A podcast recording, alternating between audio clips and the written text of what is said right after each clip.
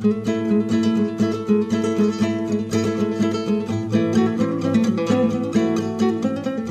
is Radio Sustain, a journal of fair trade, resilient rural communities, safe food, and a healthy environment. Brought to you by IATP, the Institute for Agriculture and Trade Policy. This edition of Radio Sustain is for Monday, May 7th, 2007. I'm Tyson Acker at IATP in Minneapolis. Today on the program, author David Korten tells us how to avoid the perfect economic storm in his new book. Jim Kleinschmit talks about sustainable biofuels. But first, Sophia Murphy explains the shortcomings of U.S. food aid.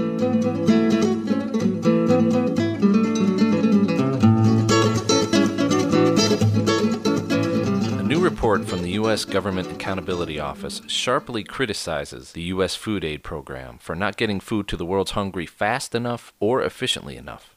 The GAO report is just the latest in the growing chorus calling for reform of the U.S. food aid system. To better understand what's wrong with U.S. food aid and how it could be improved, we talk with Sophia Murphy, Senior Advisor at the Institute for Agriculture and Trade Policy and co author of the report U.S. Food Aid Time to Get It Right.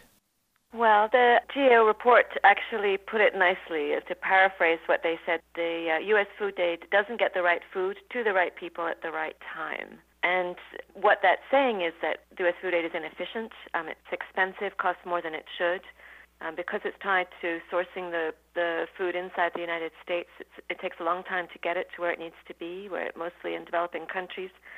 And it's not well targeted, which means that too often it doesn't get to people who otherwise would starve, but ends up in a market being sold or traded, bartered in some way for people who otherwise would be buying food, able to buy food from local producers. And so it's undermining local food production as well. What does the international community think of U.S. food aid? Has it been criticized in other parts of the world? It's heavily criticized. It's, it's a difficult thing politically because the U.S. provides about half the world's food aid, and, and not enough food aid is provided for the needs that we have today. So nobody likes to be too critical for fear that that supply might dry up. But U.S. food aid is universally criticized for having failed to modernize. I guess over the last 10 years, most food aid programs around the world have changed how they work on the basis on which they work, and the U.S. has not really done that. It has made very small steps, but basically remains unchanged from 50 years ago. So, for example, if you, even in an emergency, if you use some of the resources that come in to build the roads or, or improve infrastructure, then you're going to do something that down the road will help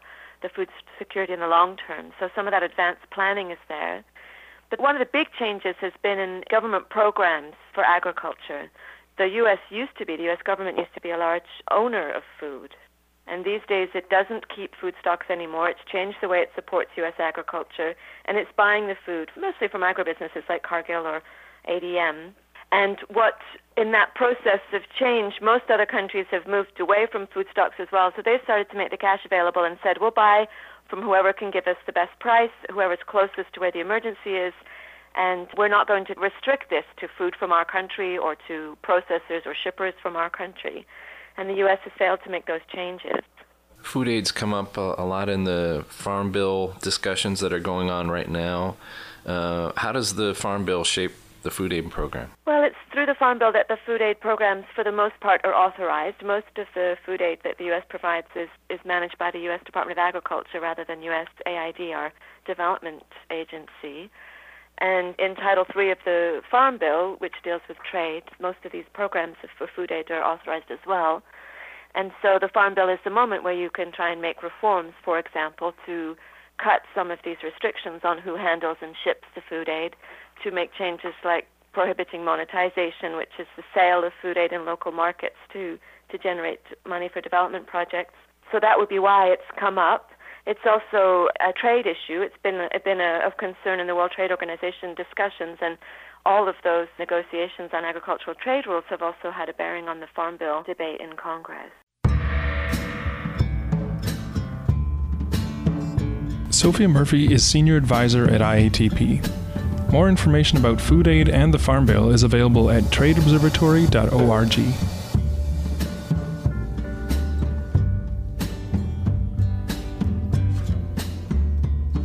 According to author David Korten, we stand at a critical defining moment for humankind.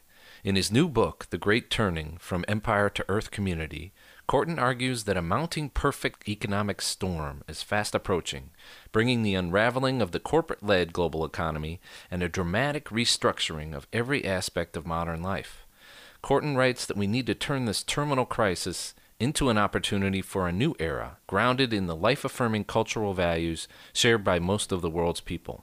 We sat down with Korten to learn more about the ideas behind his new book. The perfect economic storm um, refers to a convergence of, of peak oil, climate change, global warming, and uh, a collapse of the US dollar as a consequence of our overextended trade deficit. Now, what I'm saying is that we're going to see a dramatic shift in economic incentives away from the incentives that support the corporate global economy to a very different set of incentives that give the advantage to communities that are are organized to be uh, with strong local economies and particularly to be substantially self-reliant in meeting their needs for food and energy.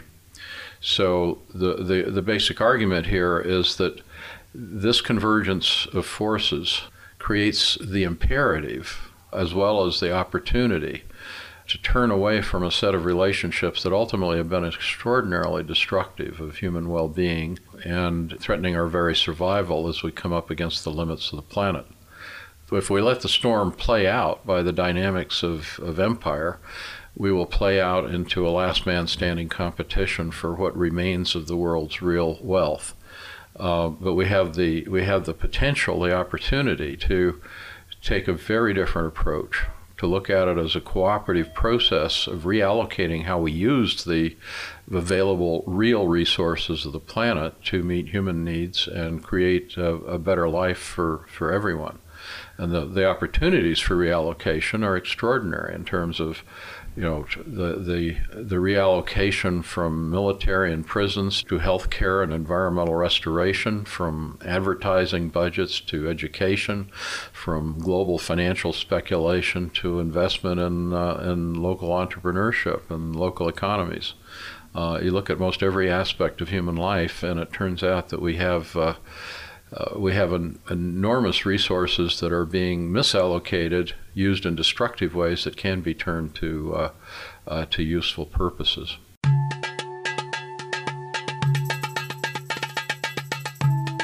More information about David Korten's latest book, The Great Turning From Empire to Earth Community, is available at his website, davidkorten.org.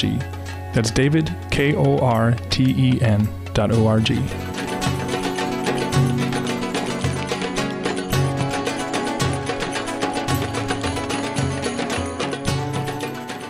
United States Midwest, a week doesn't go by without the announcement of a new ethanol plant being built. The bioeconomy based on corn is booming, but most experts believe that for biofuels to be sustainable in the long term, they must make the switch to other crops that are better for the environment and the farm economy. The new farm bill being written by Congress this year will have a big impact on the future of the bioeconomy. To find out more, we talk with Jim Kleinschmit, Director of the Institute for Agriculture and Trade Policy's Rural Communities Program. Renewable energy has always been a part of agriculture, but with the increasing growth of the biofuels industry, what we're seeing now is increasing demand for the commodity crops such as corn and soybeans. So rather than just looking at grants and other kinds of funding for moving renewable energy ahead on farms, renewable energy in the farm bill right now is really coming back to a question of feedstocks and how these will be used. So it comes back to the question of production in the first place. And farm policy and farm bill in particular will set up what kind of crops we grow, how much we grow, and how we grow them. So I think that's the critical piece for renewable energy now. What kind of criteria should we be set for promoting sustainable renewable energy? Well, I think we have to start on the farm and looking at how these crops are produced. To date, farm policy really hasn't been focused on what type of production has been happening, but on the amount of production. And it's really pushed overproduction of these commodity crops. But with the growth of biofuels industry, where we're now using an increasing amount of corn for that, the impacts on the landscape of continuing this kind of production are clear.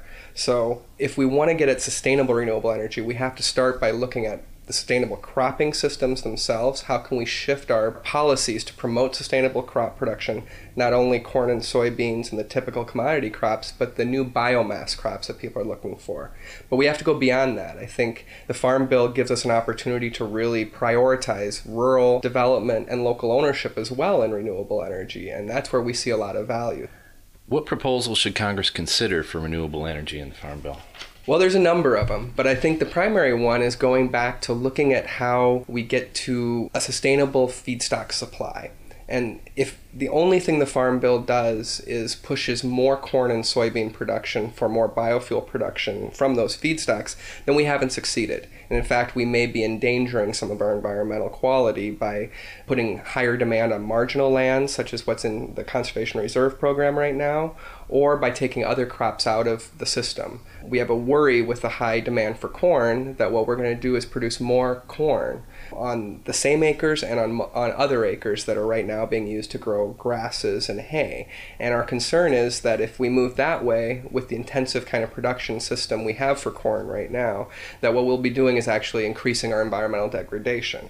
On the other hand, if what the Farm Bill does is pushes new crops, perennial grasses, short rotation trees, and crop residue use in a sustainable way, then we actually have a way to move forward that can have a sustainable energy system at the same time as having sustainable farming on the landscape.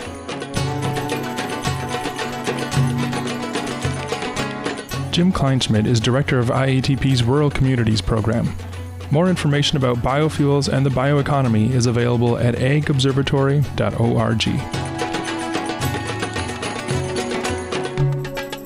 Radio Sustain is a project of IATP, the Institute for Agriculture and Trade Policy. Find us on the web at iatp.org. Radio Sustain is produced by Ben Lilliston. The music on the program is Tall Fiddler by Deo. I've Got a Secret by Robin Stein and Divided Beliefs by Tyson Emanuel. I'm Tyson Acker. Thanks for listening.